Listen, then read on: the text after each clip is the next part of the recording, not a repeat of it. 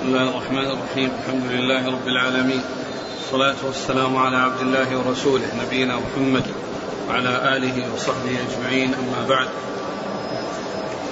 يقول الإمام الحافظ أبو عبد الله بن ماجه القلبيني رحمه الله تعالى يقول في سننه باب فضل الحرس والتكبير في سبيل الله.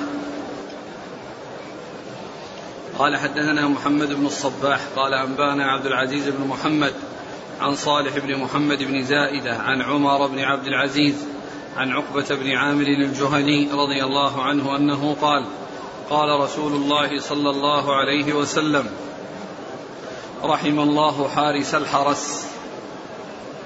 بسم الله الرحمن الرحيم الحمد لله رب العالمين وصلى الله وسلم وبارك على عبده ورسوله نبينا محمد وعلى آله وأصحابه أجمعين. أما بعد يقول الإمام الإمام ماجر رحمه الله باب في فضل الحرس والتكبير. باب في فضل الحرس والتكبير نعم. في سبيل الله. نعم. باب فضل الحرس والتكبير في سبيل الله. آه، آه، الحرس يعني الذين الذي تحصل منهم الحراسة ويتولون الحراسة للجيش. والتكبير هو قول الله أكبر. عند الأماكن المرتفعة. وقد أورد ابن ماجه رحمه الله بعض الأحاديث المتعلقة بهذه الترجمة. أما بالنسبة للحرس فقد أورد في هذا الحديث أن أن النبي عليه الصلاة والسلام قال رحم الله حارس الحرس. رحم الله حارس الحرس. والحرس جمع حارس مثل خادم وخدم و ويراد بذلك الحرس في الجيش. والحارس هو الذي يحرس الجيش. والجيش هو أيضا حرس للمسلمين. الحرس الذي هو الجيش هو حرس للمسلمين. والذي يحرس الجيش هو حارس الحرس. هو حارس الحرس.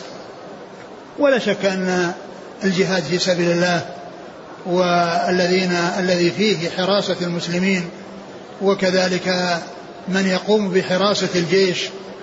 يعني يعني يكون آه، إذا إذا إذا حصل استراحة وحصل نوم أن يكون هناك أناس يحرسون حتى لا يهجم العدو على الجيش.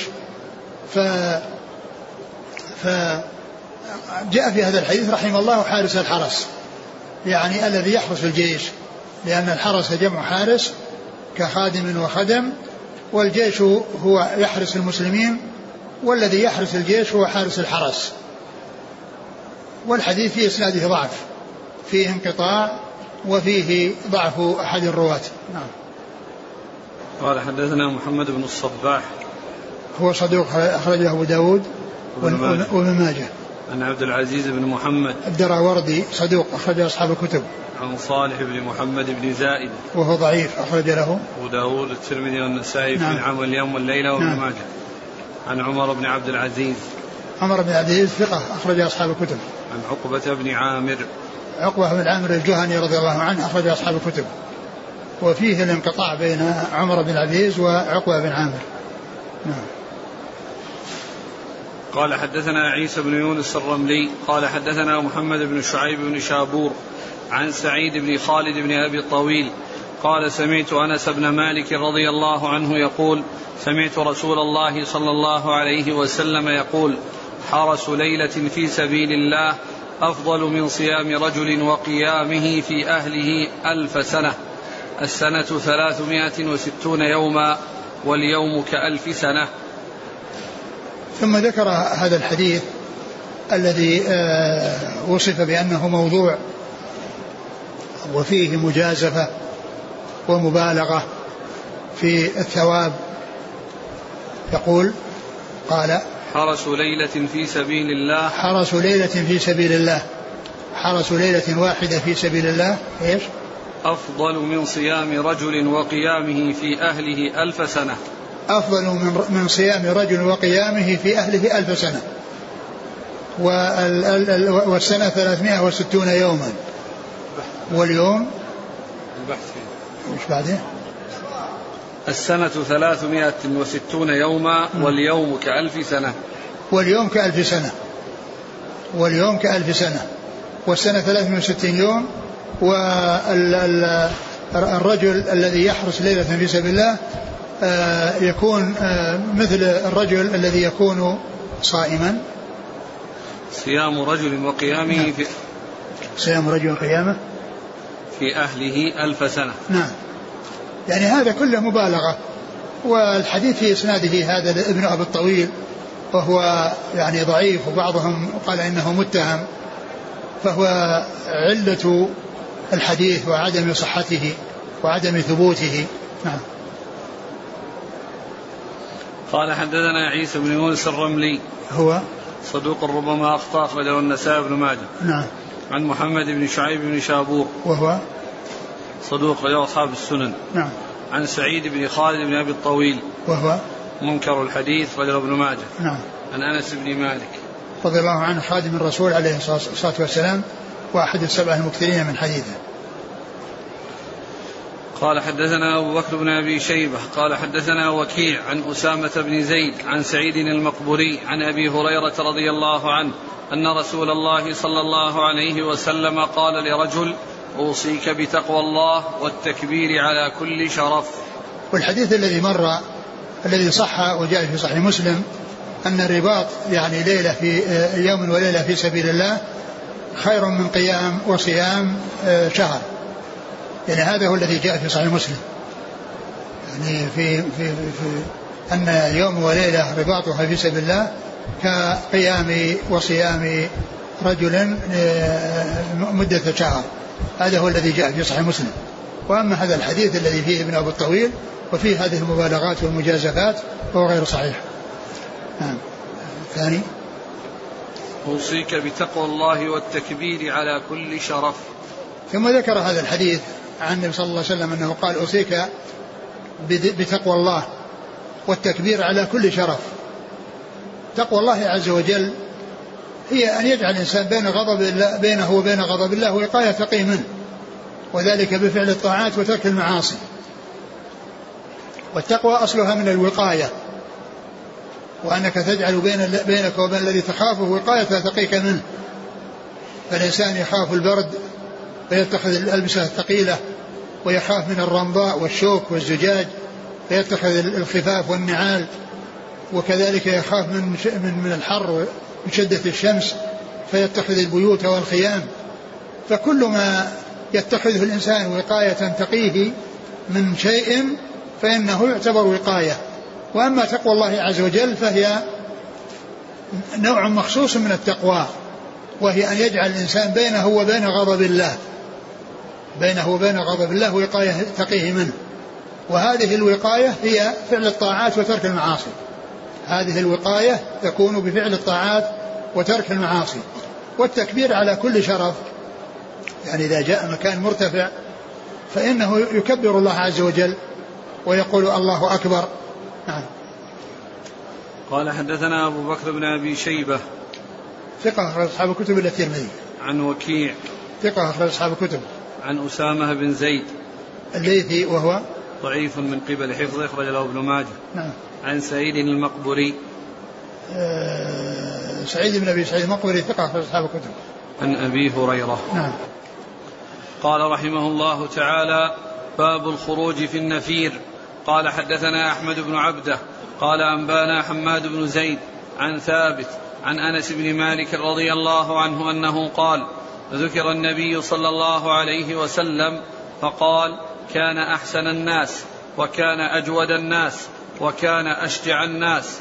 ولقد فزع أهل المدينة ليلة فانطلقوا قبل الصوت فتلقاهم رسول الله صلى الله عليه وعلى آله وسلم وقد سبقهم إلى الصوت وهو على فرس لأبي طلحة عري ما عليه سرج في عنقه السيف وهو يقول يا أيها الناس لن تراعوا يردهم. ثم قال للفرس وجدناه بحرا أو إنه لبحر. قال حماد وحدثني ثابت أو غيره. قال كان فرسا لأبي طلحة يبطأ فما سبق بعد ذلك اليوم. ثم ذكر هذه الترجمة وهي باب الخروج في باب الخروج في النفير باب الخروج في النفير يعني النفير عندما يحصل الاستنفار فيحصل الخروج. مثل ما إذا استنفر الإمام الناس فإنه يخرج في النفير. وكذلك إذا حصل أمر يعني آه، فيه آه، إقلاق المسلمين و وخيف عليهم يعني ممن آه، يهجم عليهم في بلدهم فيخرجون ويستقبلونه ويردونه. ويحولون بينه وبين أن يعتدي على المسلمين في في بلدة من بلدانهم. أورد هذا الحديث عن عن أنس بن مالك. عن أنس رضي الله عنه قال ذكر النبي صلى الله عليه وسلم أو ذكر النبي صلى الله عليه وسلم. أي أن أنس رضي الله عنه ذكر النبي عليه الصلاة والسلام. ثم ذكر آه، شيئا من شمائله وصفاته وأنه كان أجود الناس وأشجع الناس صلوات الله وسلامه وبركاته عليه. فالذي يقول هذا هو الراوي عن أنس. هو ثابت؟ نعم. ثابت. يعني يقول ثابت ذكر أنس النبي صلى الله عليه وسلم فقال كذا وكذا. أو ذكر آه النبي صلى الله عليه وسلم أي عند أنس فقال كذا. ففي بعض النسخ يعني آه يعني جاءت على صيغة اسم الفاعل. بعض النسخ المطبوعة. وفي بعضها على صيغة آه البناء للمفعول والمعنى أن أنس رضي الله عنه سواء هو الذي ذكر ابتداء النبي صلى الله عليه وسلم والثناء عليه أو ذكر عنده النبي صلى الله عليه وسلم فأثنى عليه. وبين شيئا من شمائله ومزاياه صلوات الله وسلامه وبركاته عليه. فقال كان أشجع الناس.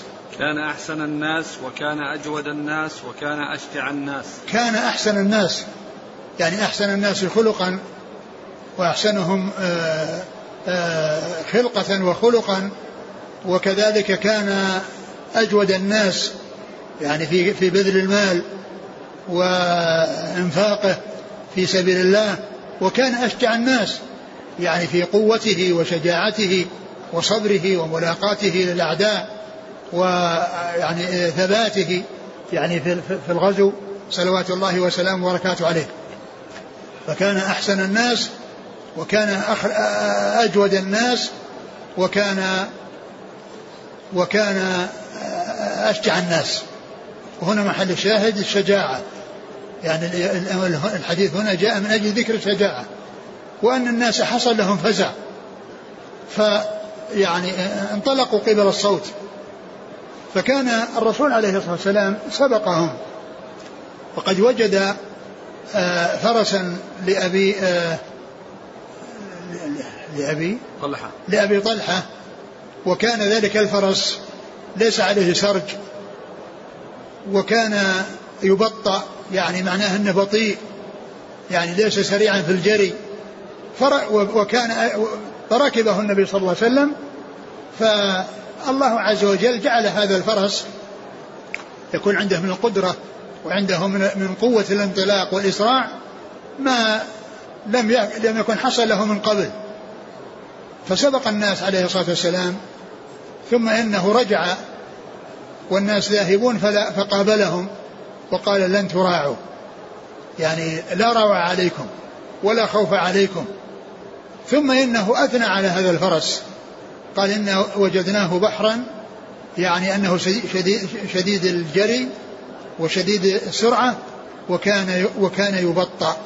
يعني معروف بالبطء ومعروف بعدم السرعة ولكنه لما ركبه النبي صلى الله عليه وسلم جعل الله عز وجل فيه هذه القوة وجعل فيه هذه القدرة التي آه، تقدم عليه النبي صلى الله عليه وسلم الناس ثم إنه لقيهم عائدا مخبرا بأنه لا, لا, لا, لا روع عليهم وأنهم لن يراعوا وأنه آه، وأن وأن خوفهم الذي قد حصل لهم يعني يؤنسهم ويخبرهم بأنه لا يعني ليس هناك يعني ما يحصل به ترويعهم فهذا من أمثلة شجاعته صلى الله عليه وسلم وكذلك استخدامه لهذا الفرس الذي كان بطيئا في السير ولكن الله تعالى أجراه وأعطاه من القدرة ما لم يكن حاصلا له من قبل فكان لا يسبق وقد وكان قبل ذلك يبطأ. يعني أن معروف بسيره البطيء ومع ذلك أيضا لم يكن عليه سرج وهو الوقاية أو الشيء الذي يوضع على الفرس من أجل يعني وقاية للراكب. يعني يقال الرحل للبعير ويقال السرج للفرس فكان عريا ليس عليه شيء. وقد ركبه النبي صلى الله عليه وسلم وحصل له ما حصل. نعم. قال حدثنا أحمد بن عبده. أحمد بن عبده الضبي هو ثقة أخرج له. مسلم وأصحاب السنة. نعم. عن حماد بن زيد. ثقة أخرج أصحاب الكتب. عن ثابت. ابن أسلم البناني ثقة أخرج أصحاب الكتب. عن أنس بن مالك. نعم. يقول هل ثبت في النصوص سبب هذا الفزع؟ لا أدري. يعني حصل صوت وحصل شيء يعني أزعج الناس وخرجوا يعني يريدون أن يستقبلوا هذا الذي أزعجهم. والرسول صلى الله عليه وسلم سبقهم على هذا الفرس واستطلع هذه الجهة التي جاء الصوت منها ورجع النبي صلى الله عليه وسلم إلى المدينة وأولئك متجهون تلك الوجهة التي سبقهم إليها رسول الله عليه الصلاة والسلام وأمنهم وقال لن تراعوا. قال حدثنا أحمد بن عبد الرحمن بن بكار بن عبد الملك بن الوليد بن بسر بن أرطاه. قال حدثنا الوليد قال حدثني شيبان عن الأعمش عن أبي صالح عن ابن عباس رضي الله عنهما عن النبي صلى الله عليه وسلم أنه قال إذا استنفرتم فانفروا. ثم ذكر هذا الحديث عن ابن عباس وهو قطعة من حديث جاء في الصحيحين قال عليه الصلاة والسلام لا هجرة بعد البحث بعد بعد الفتح لا هجرة بعد الفتح ولكن جهاد ونية وإذا استنفرتم فانفروا وإذا استنفرتم فانفروا. فهذا الحديث متفق على صحته وقد وهم البوصيري وعده في الزوائد مع أنه موجود في الصحيحين. وقوله إذا استنفرتم فانفروا يعني أن, أن الإمام إذا استنفرهم للجهاد في سبيل الله فإن عليهم أن ينفروا وألا يتخلف أحد. وهذا أحد المواضع التي يكون فيها الجهاد فرض عين وهو عندما يستنفر الإمام الناس فإنهم ينفرون. وهذا هو الذي حصل من رسول الله عليه الصلاة والسلام في غزوة تبوك فإنه استنفر الناس. استنفر الناس و و وكان عليه الصلاة والسلام في غزواته التي قبلها آه، يوري في الغزوات. ولا يخبر الناس بالجهة التي سيذهب إليها. يعني يكون هناك استعداد وتهيؤ والناس يعرفون أن فيه ذهاب للجهاد لا يكون لا يدرون إلى إلى أي جهة. فكان من توريته أنه إذا أراد إلى جهة الشمال يسأل عن جهة الجنوب عن الطريق في جهة الجنوب. وهذا السؤال فيه تورية لأن الناس عندما يعني يحصل مثل هذا السؤال يظنون أنه سيذهب جنوب وهو سيذهب شمال.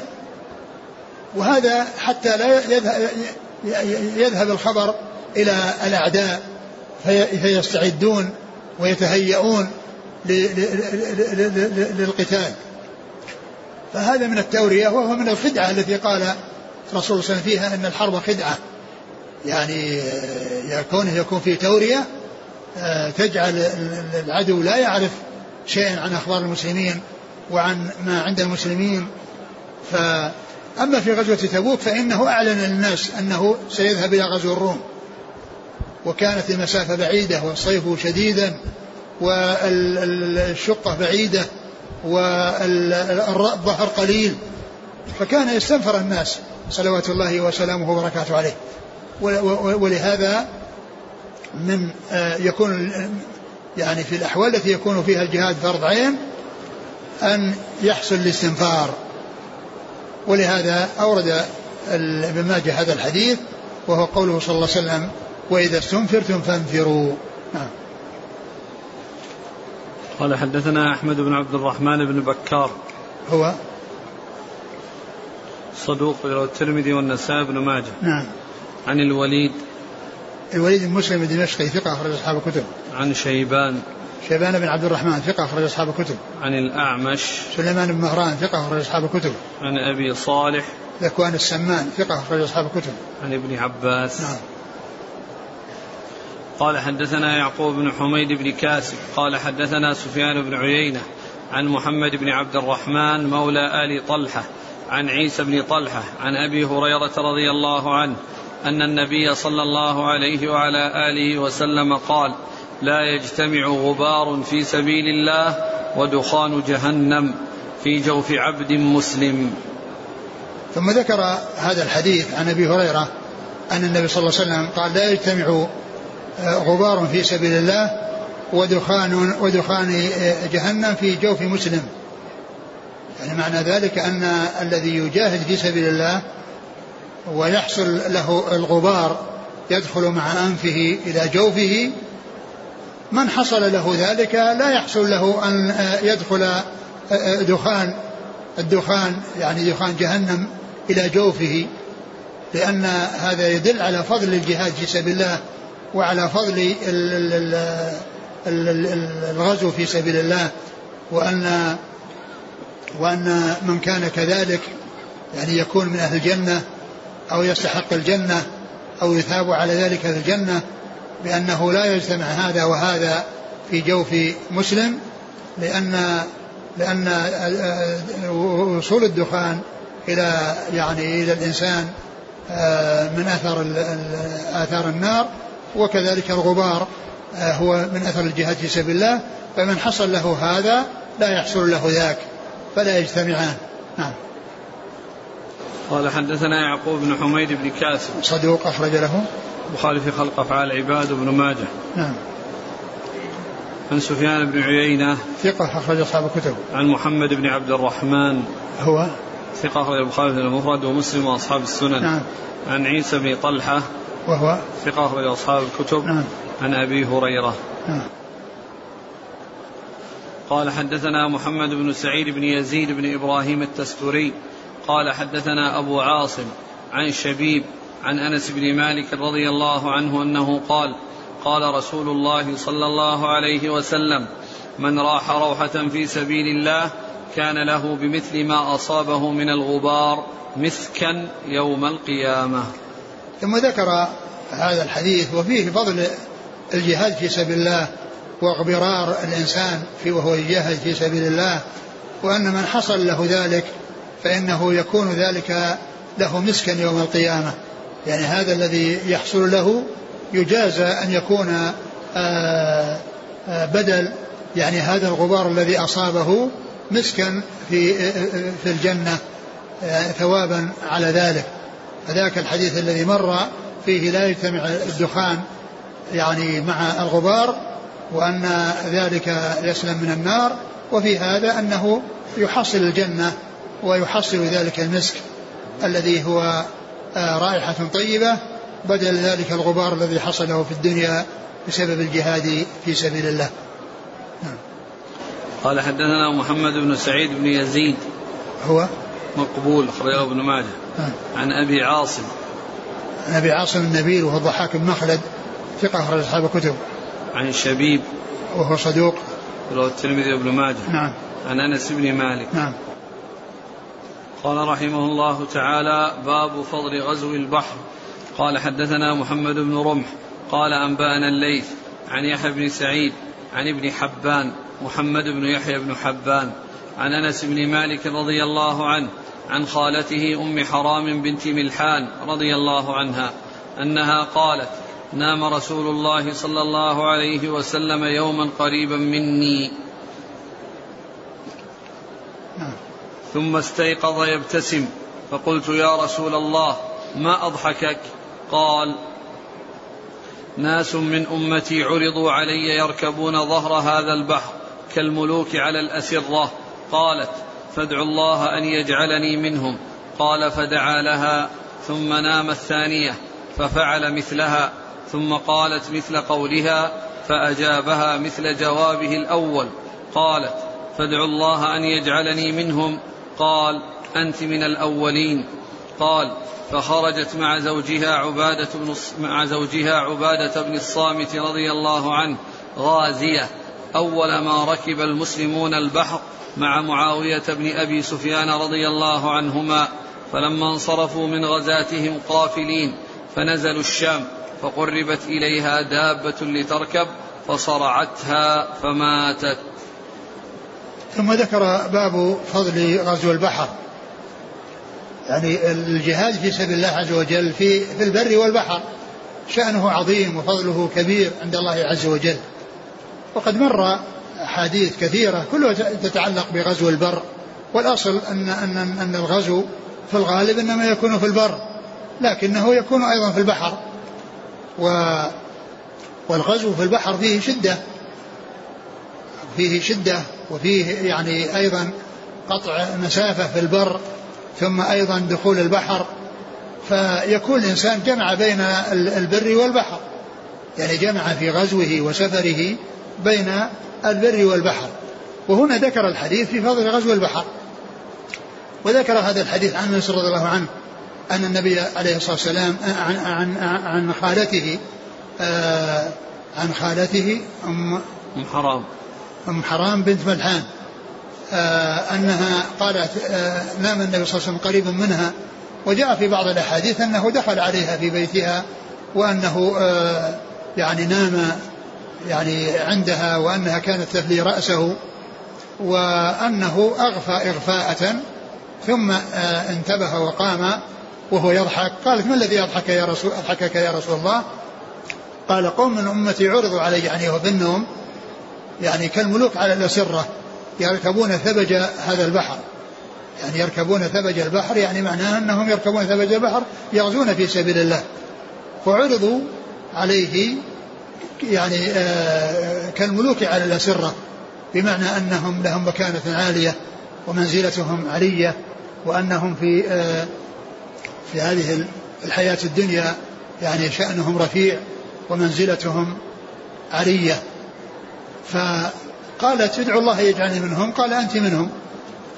ثم إنه نام مرة أخرى و يعني استيقظ وهو يضحك فسألته سؤالها فأجابها بالجواب الذي أتى به في أول الأمر. فقال ادعوا الله يجعلني منهم قال أنت من الأولين. يعني معناها أن, أن, أن هذه غزوتين في البحر. و وعرض عليه هاتان الغزوتان وأم ملحان سألته أن تكون أن يدعو لها فدعا لها وصار وأخبر أنها من الأولين. يعني أنها من الجيش الأول. قال فلما كان في الغزو الذي كان في يعني مع معاوية أو في زمن معاوية وكانوا ركبوا البحر وكان ذهبت مع زوجها عبادة بن الصامت و ولما رجعوا من البحر وجاءوا إلى البر في أرض الشام قدمت لها دابة لتركبها فصرعتها وماتت. فصرعتها وماتت. فتحقق ما أخبر به الرسول عليه الصلاة والسلام وأنها خرجت يعني مع أولئك. ومعلوم أن النساء لا تغزو ولا تخرج للغزو وإنما تخرج للمساعدة. وإلا فلسنا من أهل الجهاد ولسنا من أهل القتال وإنما يخرجن لمساعدة الغزاة ول يعني آه، آه، حصول يعني بعض المنافع التي تحصل من طريقهن. وإلا فإنهن لسنا من أهل الجهاد. لسنا من أهل الجهاد وإنما الجهاد وإنما هو للرجال. هم الذين يعني يتولون هذه المهمة ويقومون بهذه المهمة والنساء ليست من أهل هذه المهمة. ولهذا جاء في الحديث أنه عندما يقاتل الناس الكفار لا يقتلون المرأة ولا يقتلون الصبي لأن هؤلاء ليسوا من أهل الجهاد وإنما يقاتل المقاتلة. تقاتل المقاتلة وتسبى الذرية تسبى النساء والذرية. فالنساء لسن من أهل القتال ولكن يحصل منهن إفادة الغزاة في آه، في بعض المنافع بعض المصالح التي آه، يقمن بها. ثم إن آه، في المرة الثانية حصل النوم والإغفاء والاستيقاظ وأنه استيقظ وأنه قال يعني مثل ما قال رجال يركبون ثبج البحر كالملوك على الأسرة فدل هذا على حصول الغزو يعني هاتين المرتين. وأن أم حرام كانت من الطائفة الأولى وتحقق ما رآه النبي صلى الله عليه وسلم في منامه من حصول يعني هذه الرؤيا في الموضعين وأن أم حرام كانت من الذين آه، ذهبوا في الغزوة الأولى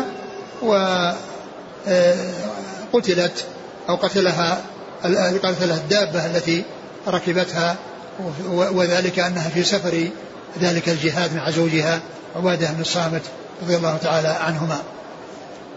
نعم. أعد الحديث. عن أم حرام بنت ملحان أنها قالت نام رسول الله صلى الله عليه وسلم يوما قريبا مني ثم استيقظ يبتسم. يعني جاء بذلك بيان ذلك في بعض الأحاديث الصحيحين وفي غيرهما وقد تكلم العلماء في يعني كون الرسول صلى الله عليه وسلم يدخل عليها ويكون معها وأنها تفلي رأسه ويمس جسده جسدها. فقيل أو قال كثير من أهل العلم أن أنه محرم من محارمها وأنه أن فيه رضاعة يعني يعني لبعض يعني أقاربها. وبعض أهل العلم وهو الذي رجحه الحافظ بن حجر في فتح الباري قال أن أن الخصوصية أقرب وأن هذا من خصائصه صلى الله عليه وسلم لأن ما في شيء يدل على حصول رضاعة وكذلك هي يعني يعني متأخرة يعني التي هم ملحان هي متأخرة فليس هناك شيء يدل على حصول المحرمية وإذا يبقى أن هذا الذي وقع من رسول الله صلى الله عليه وسلم أنه مما اختص به عليه الصلاة والسلام. نعم. فقلت يا رسول الله ما أضحكك؟ قال ناس من أمتي عرضوا علي يركبون ظهر هذا البحر كالملوك على الأسرة. قالت فادعوا الله أن يجعلني منهم. نعم. كالملوك على الأسرة. نعم. يعني لهم منازل علية ومنازل رفيعة. ولهم يعني غبطة يعني يغبطون عليها. نعم. قال فدعا لها ثم نام ثم نام الثانية ففعل مثلها ثم قالت مثل قولها فأجابها مثل جوابه الأول قالت فادعوا الله أن يجعلني منهم. قال أنت من الأولين. قال فخرجت مع زوجها عبادة بن الصامت غازية. أول ما ركب المسلمون البحر مع معاوية بن أبي سفيان. يعني هذه أول غزوة في البحر. نعم. فلما انصرفوا من غزاتهم قافلين نزلوا الشام فقربت إليها دابة لتركب فصرعتها فماتت. نعم.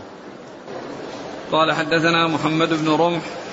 ثقة أخرجه مسلم وابن ماجه. عن الليث. ثقة أخرج أصحاب الكتب. عن يحيى بن سعيد. الأنصاري ثقة أخرج أصحاب الكتب. عن ابن حبان محمد بن يحيى بن حبان ثقة أخرج أصحاب الكتب. عن أنس بن مالك نعم. عن خالته أم حرام. صحابية أخرجها أصحاب الكتب إلا الترمذي. نعم. خروج أم الحان في الجهاد كانت تذهب يعني للمساعدة يعني مساعدة يعني في آه، يعني في يعني في أي نوع من المساعدة يعني يعني مداواة أو يعني أو ما إلى ذلك. لكن ليس للجهاد لا تقاتل النساء. من قول هنا فخرجت مع زوجها عبادة بن الصامت غازية. غازية يعني في الغزو يعني ذهبت مع الغزو. قال حدثنا هشام بن عمار قال حدثنا بقية عن معاوية بن يحيى عن ليث بن أبي سليم عن يحيى بن عباد عن أم الدرداء عن أبي الدرداء رضي الله عنه. أن رسول الله صلى الله عليه وسلم قال غزوة في البحر مثل عشر غزوات في البر والذي يسدر في البحر كالمتشحط في دمه في سبيل الله سبحانه. ثم ذكر هذا الحديث وهنا غزوة في البحر آه، عشر غزوات في البر. يعني هذا يعني معناه يعني في فضل الغزو في البحر وأنه يفوق الغزو في البر وأن غزوة واحدة في البحر يعني مثل عشر غزوات في البر. والذي يصدر يعني وهو في البحر يعني يحصل له دوار أو يحصل له يعني غثيان يعني في آه، إنه يعني يتقيأ أو يكاد يتقيأ يعني لاضطراب السفينة في الأمواج. وكون الإنسان يعني يتغير يعني مزاجه وتغير طبيعته فيحصل منه الاستفراغ والتقيؤ. يعني من يحصل له ذلك كالمتشحط في دمه. يعني كالذي قتل في فكان يتشحط يعني يتقلب. فهذا يتقلب يعني بسبب السفينة واضطرابها وبسبب الأمواج وأنه يحصل منه التقيؤ والاستفراغ يعني بسبب ذلك. فهذا مثل الذي كان يعني يتشحط في دمه يعني بأن حصل له القتل. فيعني هذا آه، الشيء القليل في مثل هذا مع بقاء الإنسان وعدم حصول الجراحة فيه. يعني آه، خير من ذلك الذي حصل له التشحط. يعني آه، التشحط في الدم فإن هذا شديد. ولكن هذا الذي حصل في البحر هو وإن كان دونه إلا أنه أعظم منه. والحديث ضعيف. والحديث غير صحيح. لأن في إسناده من هو آه، متصف بالضعف. نعم. قال حدثنا هشام بن عمار. صدوق خرجه البخاري وأصحاب السنن. عن بقية. بقية بن وليد صدوق أخرجه البخاري تعليقا ومسلم وأصحاب السنن وهو مدلس. نعم عن معاوية بن يحيى. وهو صدوق له أوهام نعم. له النسائي بن ماجه. نعم. عن ليث بن أبي سليم. وهو صدوق كثير. صدوق اختلط جدا ولم يتميز فترك. نعم. البخاري تعليقا ومسلم وأصحاب السنن نعم, نعم. عن يحيى بن عباد. وهو ثقة أخرج البخاري المفرد ومسلم وأصحاب السنن. نعم. عن أم الدرداء. أم الدرداء وهي تابعية وهي يعني خيرة آه، يعني وهي التابعية. هجيمة. هجيمة وهي هجيمة. الصحابية خيرة والتابعية هجيمة. والتي لها رواية هي تابع التابعية. وأما الصحابية فلا رواية لها. الصحابية ليس لها رواية فإذا جاء في, في الأسانيد أم الدرداء تروي عن أبي الدرداء فالمراد بها التابعية هجيمة وهي ثقة أخرج لها أصحاب الكتب. عن أبي عن أبي الدرداء عويمر رضي الله عنه أخرج أصحاب الكتب. قال حدثنا عبيد الله بن يوسف الجبيري قال حدثنا قيس بن محمد الكندي قال حدثنا عفير بن معدان الشامي عن سليم بن عامر قال سمعت أبا أمامة رضي الله عنه يقول سمعت رسول الله صلى الله عليه وسلم يقول شهيد البحر مثل شهيدي البر. والمائد في البحر كالمتشحط في دمه في البر. وما بين الموجتين وما بين الموجتين كقاطع الدنيا في طاعة الله. وإن الله عز وجل وكل ملك الموت بقبض الأرواح إلا شهيد البحر فإنه يتولى قبض أرواحهم ويغفر لشهيد البر الذنوب كلها إلا الدين ولشهيد البحر الذنوب والدين.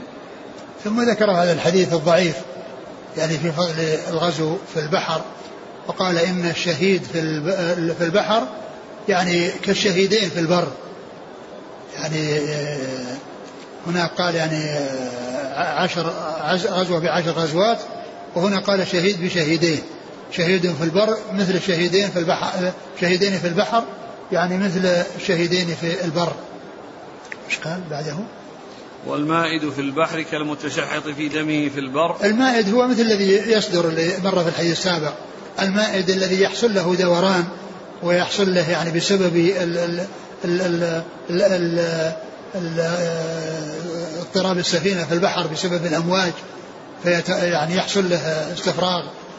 فالذي يحصل له تغير وتأثر وتحرك في السفينة وتغير حاله بذلك كالمتشحط بدمه في البر كالمتشحط في دمه بالبر. وهذا مثل الذي قبله مثل الذي مر في الحديث السابق لأن الذي يصدر هو المائد المائد الذي يعني يحصل له الحركة والتقلب بسبب هيجان الأمواج يعني واضطراب السفينة في البحر. نعم وبعده؟ وما بين الموجتين كقاطع الدنيا في طاعة الله.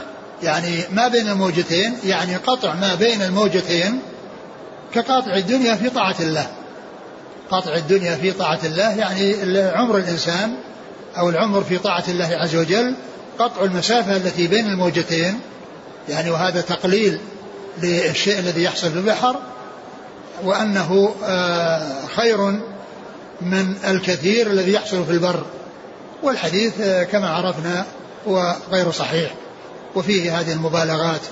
نعم فإن الله عز وجل وكل ملك الموت بقبض الأرواح إلا شهيد البحر فإنه يتولى قبض أرواحهم. وهذا أيضا يعني معناه أن شهيد البحر لا يقبضه ملك الموت وإن الله تعالى هو الذي يقبض أرواحهم شهداء البحر. نعم و فإنه ويغفر لشهيد البر الذنوب إلا الدين ولشهيد البحر الذنوب والدين.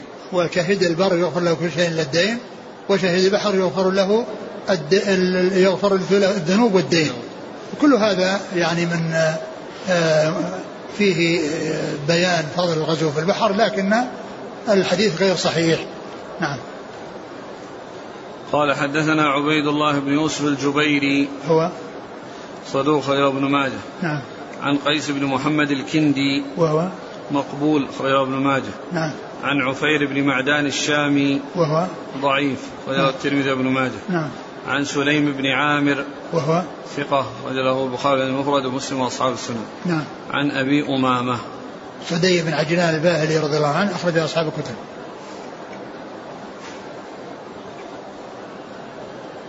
في سنن أبي داود. قال حدثنا محمد بن بكار العيشي قال حدثنا مروان حا قال وحدثنا عبد الوهاب بن عبد الرحيم الجوبري الدمشقي المعنى قال حدثنا مروان قال حدثنا هلال بن ميمون الرملي عن يعلى بن شداد عن أم حرام عن النبي صلى الله عليه وسلم أنه قال المائد في البحر الذي يصيبه القيء له أجر شهيد والغرق والغرق له أجر شهيدين. قال الشيخ الألباني حسن. هذه الإسناد؟ قال حدثنا محمد بن بكار العيشي. قال حدثنا مروان. حاء قال وحدثنا عبد الوهاب بن عبد الرحيم الجوبري الدمشقي. المعنى. قال حدثنا مروان. قال حدثنا هلال بن ميمون الرملي. عن يعلى بن شداد.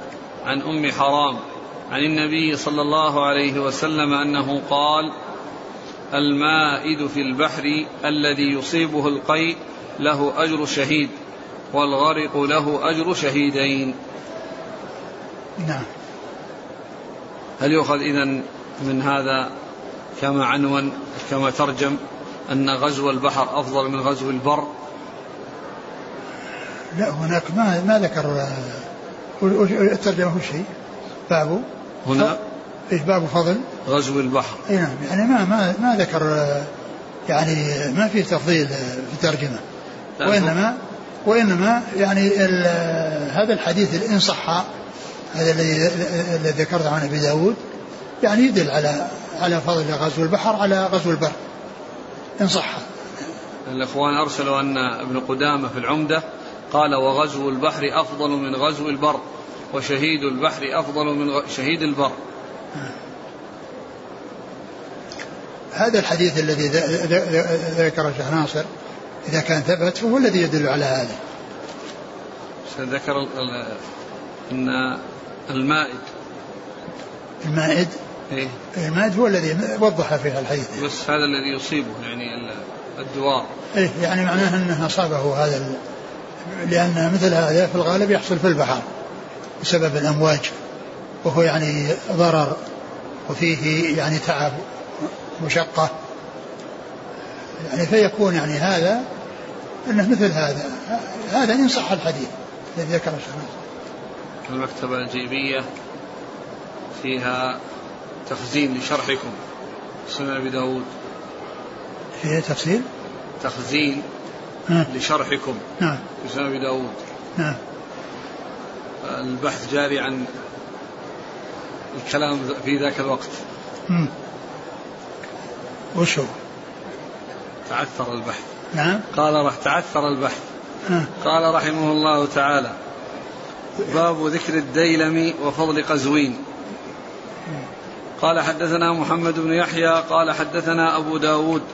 ها قال وحدثنا محمد بن عبد الملك الواسطي قال حدثنا يزيد بن هارون ها قال وحدثنا علي بن المنذر قال حدثنا إسحاق بن منصور كلهم عن قيس عن أبي حصين عن أبي صالح عن أبي هريرة رضي الله عنه أنه قال قال رسول الله صلى الله عليه وعلى آله وسلم لو لم يبق في الدنيا إلا يوم لطوله الله عز وجل حتى يملك رجل من أهل بيتي يملك جبل الديلم وقسطنطينية.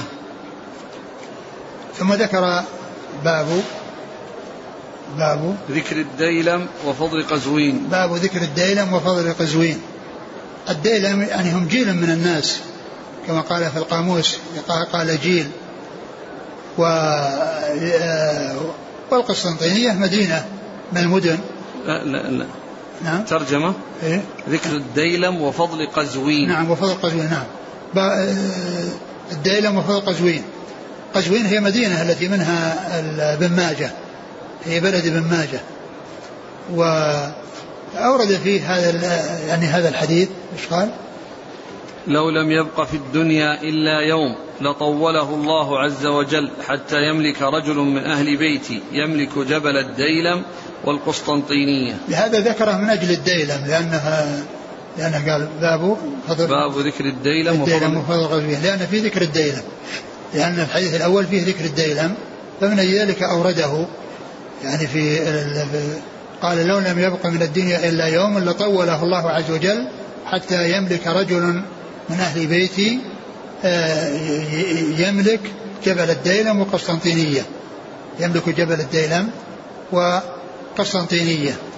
والديلم يعني آه، يعني جيل من الناس يعني لهم يعني في موضع من المواضع أو في أماكن من الاماكن آه، وقسطنطينية هي المدينة التي اسمها الآن إسطنبول. نعم. لكن ذكرتم أنه في القاموس الديلم الجيل. نعم. لكن هنا ما يستقيم. لا هو جبل الديلم يعني آه، منطقة.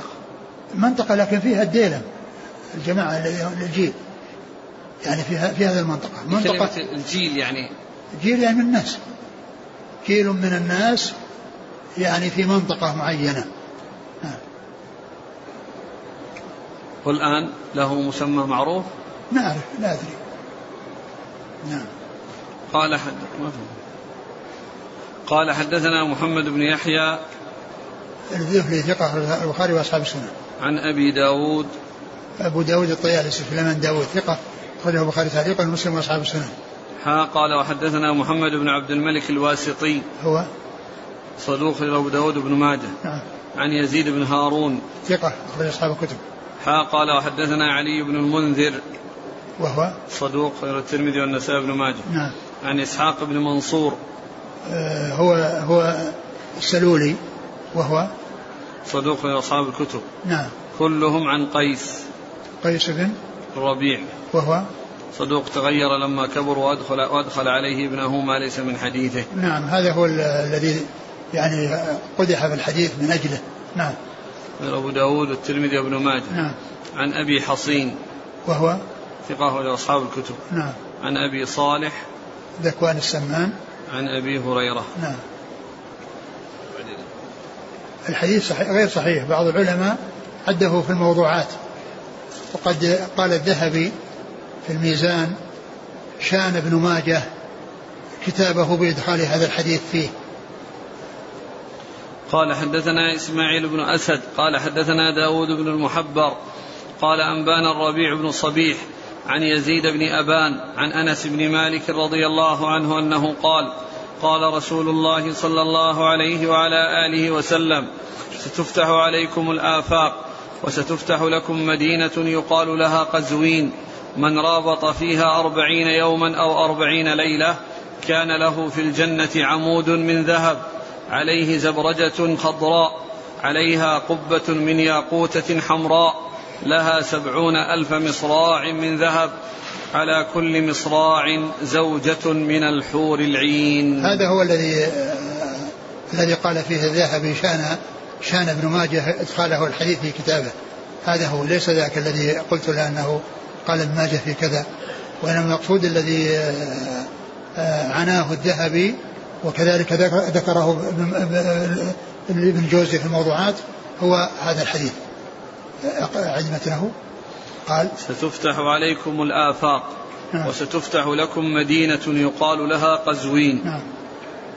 من رابط فيها أربعين يوما أو أربعين ليلة كان له في الجنة عمود من ذهب عليه زبرجة خضراء عليها قبة من ياقوتة حمراء لها سبعون ألف مصراع من ذهب على كل مصراع زوجة من الحور العين نعم هذا أقول الوضع فيه واضح. نعم. كلام الذهب في الميزان؟ نعم. قال شان شان ابن ماجه كتابه بإرادة هذا الحديث فيه. قال حدثنا إسماعيل بن أسد. هو؟ صدوق أبو داود بن ماجه. نعم. عن داود بن المحبر. وهو متروك. متروك نعم. أبو داود في القدر. وابن نعم. ماجه. نعم. عن الربيع بن صبيح. وهو سيء الحفظ آه، صدوق سيء الحفظ نعم. البخاري تعليقا والترمذي وابن ماجه نعم. عن يزيد بن أبان وهو الرقاشي ضعيف أخرج له قال المفرد والترمذي وابن ماجه نعم. عن أنس بن مالك نعم. قال رحمه الله تعالى باب الرجل يغزو وله أبوان قال حدثنا أبو يوسف محمد بن أحمد الرقي قال حدثنا محمد بن سلمة الحراني عن محمد بن إسحاق عن محمد بن طلحة بن عبد الرحمن بن أبي بكر الصديق عن معاوية بن جاهمة السلمي رضي الله عنهما قال أتيت رسول الله صلى الله عليه وسلم فقلت يا رسول الله إني كنت أردت الجهاد معك أبتغي بذلك وجه الله والدار الآخرة. قال ويحك أحية أمك. قلت نعم يا رسول الله. قال ارجع فبرها ثم أتيته من الجانب الآخر. فقلت يا رسول الله إني كنت أردت الجهاد معك أبتغي وجه الله والدار الآخرة. قال ويحك أحية أمك. قلت نعم يا رسول الله. قال فارجع إليها فبرها. قال ثم أتيته من أمامه. فقلت يا رسول الله إني كنت أردت الجهاد معك أبتغي بذلك وجه الله والدار الآخرة. قال ويحك أحية أمك. قلت نعم يا رسول الله. قال ويحك إلزم رجلها فثم الجنة. ثم ذكر باب من من باب الرجل يغزو وله أبوان. باب الرجل يغزو وله أبوان. يعني أن من كان له أبوان والجهاد فرض كفاية فإنه يقوم بما يحتاج إليه أبواه من البقاء عندهما والعناية بهما يعني حيث يكونان محتاجين إليه. ثم أورد هذا الحديث عن عن معاوية بن جاهمة رضي الله تعالى عنهما أنه جاء إلى النبي صلى الله عليه وسلم وقال إني أريد الجهاد معك أبتغي وأبتغي الأجر. نعم أبتغي بذلك وجه الله والدار الآخرة. أبتغي بذلك وجه الله والدار الآخرة. فقال هذا الصحابي جاء إلى الرسول عليه الصلاة والسلام يطلب منه أن يأذن له في الجهاد معه. يريد بذلك وجه الله والدار الآخرة. وهذا يدل على ما كان عليه الصحابة رضي الله عنهم وأرضاهم من الحرص على فعل الخيرات وعلى الأقدام على الأعمال الصالحة بغية الثواب من الله عز وجل والتقرب إليه عز وجل بالأعمال الصالحة. فجاءه عن يمينه فقال له ألك أم حية أمك؟ قال نعم. قال إذا ارجع فبرها. اذهب ولا ارجع؟ ارجع. ارجع فبرها. ثم إنه جاءه عن شماله فقال مثل ذلك. وقال له النبي صلى الله عليه وسلم مثل ذلك. ثم إنه جاءه من أمامه وقال مثل ما قال في في المرة الأولى والثانية وفي كل مرة يقول الرسول صلى الله عليه وسلم آه، ارجع فبرها. ثم ذلك قال إيش قال؟ في الآخر. قال ويحك إلزم رجلها فثم الجنة. ويحك إلزم رجلها يعني يكون ملازما لها وقائما بخدمتها فثم الجنة لأنك لأن هذا العمل ثوابه عند الله عز وجل الجنة. وقد جاء في آه، يعني في الصحيحين عن النبي عليه الصلاة والسلام أنه جاءه رجل يريد الجهاد فقال أحي والداك؟ قال نعم. قال ففيهما فجاهد. قال ففيهما فجاهد. نعم. قال حدثنا أبو يوسف محمد بن أحمد الرقي. هو؟ ثقة أخرج له النسائي بن ماجه. نعم. عن محمد بن سلمة الحراني. وهو ثقة. غير البخاري في القراءة ومسلم وأصحاب السنن. نعم. عن محمد بن إسحاق. وهو آه، ثقة صدوق أخرجه البخاري تعليقا ومسلم وأصحاب السنن. عن محمد بن طلحة بن عبد الرحمن. وهو؟ صدوق له النسائي بن ماجه. نعم. عن معاوية بن جاهمة. رضي الله تعالى عنه أخرج له. النسائي بن ماجه. نعم. قال حدثنا هارون بن عبد الله الحمال. قال حدثنا حجاج بن محمد. قال حدثنا ابن جريج قال أخبرني محمد بن طلحة بن عبد الله بن عبد الرحمن بن أبي بكر الصديق عن أبيه طلحة عن معاوية بن جاهمة السلمي رضي الله عنهما أن جاهمة رضي الله عنه أتى النبي صلى الله عليه وسلم فذكر نحوه. قال أبو عبد الله بن ماجه هذا جاهمة بن عباس بن مرداس السلمي الذي عاتب النبي صلى الله عليه وسلم يوم حنين.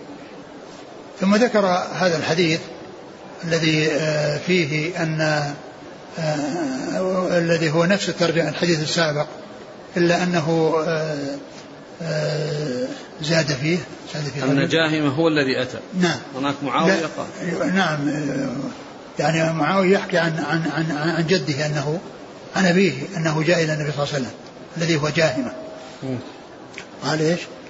أن جاهمة أتى النبي صلى الله عليه وسلم فذكر نحوه. نعم، فذكر نحوه يعني الذي تقدم أنه جاء من يمينه وعن شماله وأمامه وسأله عن حية أمه فقال كذا فأجابه النبي صلى الله عليه وسلم بما أجابه. ثم قال وهذا؟ قال أبو عبد الله بن ماجه. هذا جاهمة بن عباس بن مرداس السلمي الذي عاتب النبي صلى الله عليه وسلم يوم حنين. المعاتبة حصلت من العباس بن مرداس وليست من من جاهمة. ولكن يعني كأن الضمير يعني يرجع إلى الأب وليس إلى الإبن. وهو الذي جاء في صحيح مسلم أنه لما أعطى النبي صلى الله عليه وسلم المؤلفة قلوبهم مئة من الإبل وهو لم يعطه إلا يعني شيئا قليل فتكلم وعاتب النبي صلى الله عليه وسلم فكمل له المئة فكمل له المئة. فالحديث آه، في صحيح مسلم فيه بيان أن الذي حصلت منه معاتبة العباس بن مرداس ومعاتبته في كونه أعطى بعض الناس على مئة من الإبل من الغنائم وأعطاه أقل من ذلك فأكمل له النبي صلى الله عليه وسلم المئة. نعم. قال حدثنا هارون بن عبد الله الحمال. ثقة أخرج حديثه مسلم وأصحاب السنة. عن حجاج بن محمد. هو المسيسي ثقة أخرج أصحاب الكتب. عن ابن جريج. ثقة أخرجه أخرج أصحاب الكتب أخرج أصحاب الكتب نعم. عن محمد بن طلحة بن عبد الله بن عبد الرحمن عن أبيه. وهو مقبول أخرج أبو داود في القدر والنسائي بن ماجه. نعم. عن معاوية بن جاهمة. نعم. قال حدثنا أبو كريب محمد بن العلاء. قال حدثنا المحاربي. نعم. عن عطاء بن السائب عن أبيه. عن عبد الله بن عمرو رضي الله عنهما أنه قال أتى رجل رسول الله صلى الله عليه وسلم فقال يا رسول الله إني جئت إني جئت أريد الجهاد معك. أبتغي وجه الله والدار الآخرة. ولقد أتيت وإن والدي ليبكيان. قال فارجع إليهما فأضحكهما كما أبكيتهما. ثم ذكر هذا الحديث وفيه آه أن الإنسان إذا كان أبواه محتاجين إليه فإنه يبقى عندهما ولا يذهب للجهاد في سبيل الله. وهذا مثل الحديث الذي تقدم اذهب فبر أمك والحديث الذي ذكرته في الصحيحين آه، أن النبي صلى الله عليه وسلم قال أحي والداك قال نعم. قال ففيهما فجاهد.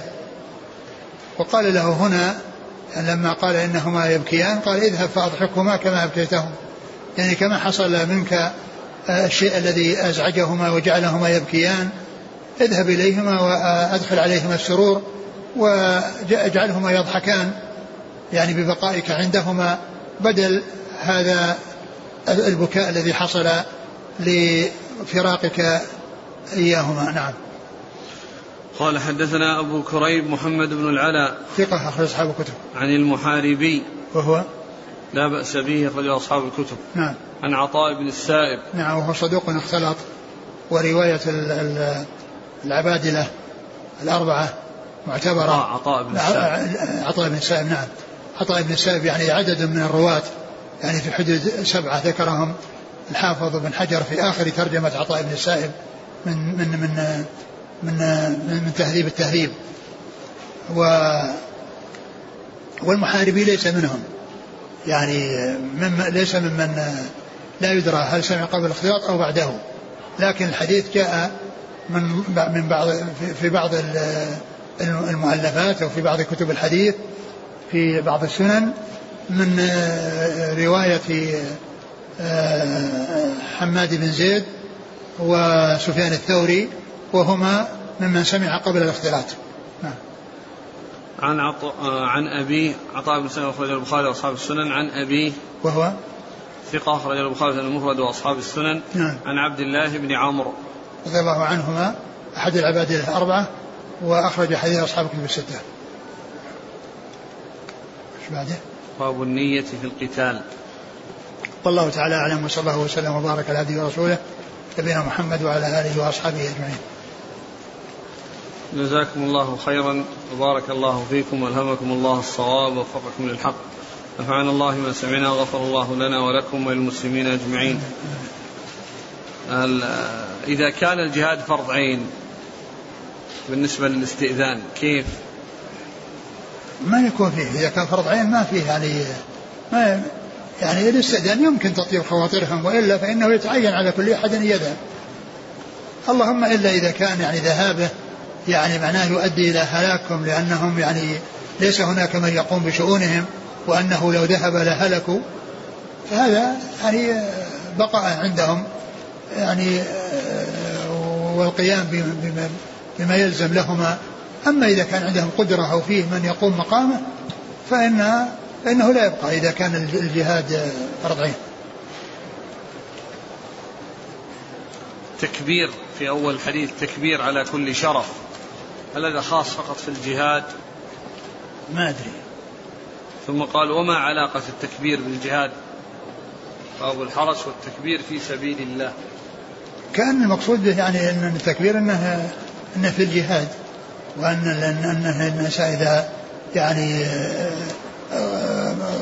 جاء إلى مكان مرتفع ويعني يكون في صعود الوصول إليه مشقة ووصل إلى ذلك فهذا يذكر بعظمة الله وأن الله تعالى هو الذي هو ذي الجلال والإكرام.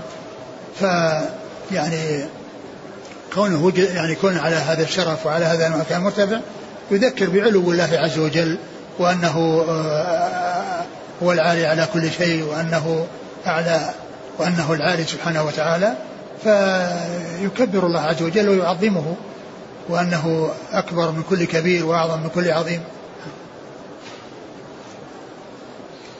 يقول إذا كان الجهاد فرض كفاية ودهم العدو بلدا من بلاد المسلمين ولم تحصل الكفاية لدفع هذا العدو. فليصبح الجهاد فرض عين وتأثم الأمة كلها حتى تقوم. من يكون من يكون قريبا منهم وعنده قدرة على يعني إعانتهم هو الذي يعني آه، يقدم على ذلك. يقول استدل البخاري رحمه الله على بقاء الجهاد إلى يوم القيامة بحديث الخيل معقود في نواصيها الخير إلى يوم القيامة. فكيف يعني يقول بالأمس ذكرنا أن الجهاد إنما بقي جهاد النفس والدعوة؟ يعني في هذا الزمان أقول في هذا الزمان المسلمين ضعفوا وصاروا يعني يخافون من الأعداء والأعداء يعني لا يخافونهم ويعني فلم يبقى ذلك الجهاد الذي كان معروفا في الصدر الأول وفي وقت عزة المسلمين وقوتهم. ولا شك أن أن الجهاد لا ينقطع وأنه لا ينتهي وأنه لا بد أن يأتي اليوم الذي يكون المسلمين في قوة ويجاهدون الأعداء. والرسول صلى الله عليه وسلم أخبر في المستقبل عن قتال المسلمين اليهود وأنهم ينتصرون عليهم وأن الحجر أن الشجر والحجر يقول يا مسلم وراء يهود وراء يهودي تعال فاقتله. فوجود الجهاد لا ينقطع. لكن كما هو معلوم يعني يختلف من وقت إلى وقت لكن لا يعني ذلك أن أن, أن, أن هذا الزمان ليس فيه أن أن الناس يجاهدون في سبيل الله كما كان الصحابة ومن تبعهم يخرجون من بلادهم للجهاد في سبيل الله هذا لا وجود له في هذا الزمان وكل يعرف ذلك جزاكم الله خيرا سبحانك اللهم وبحمدك أشهد أن لا إله إلا أنت استغفرك وأتوب إليك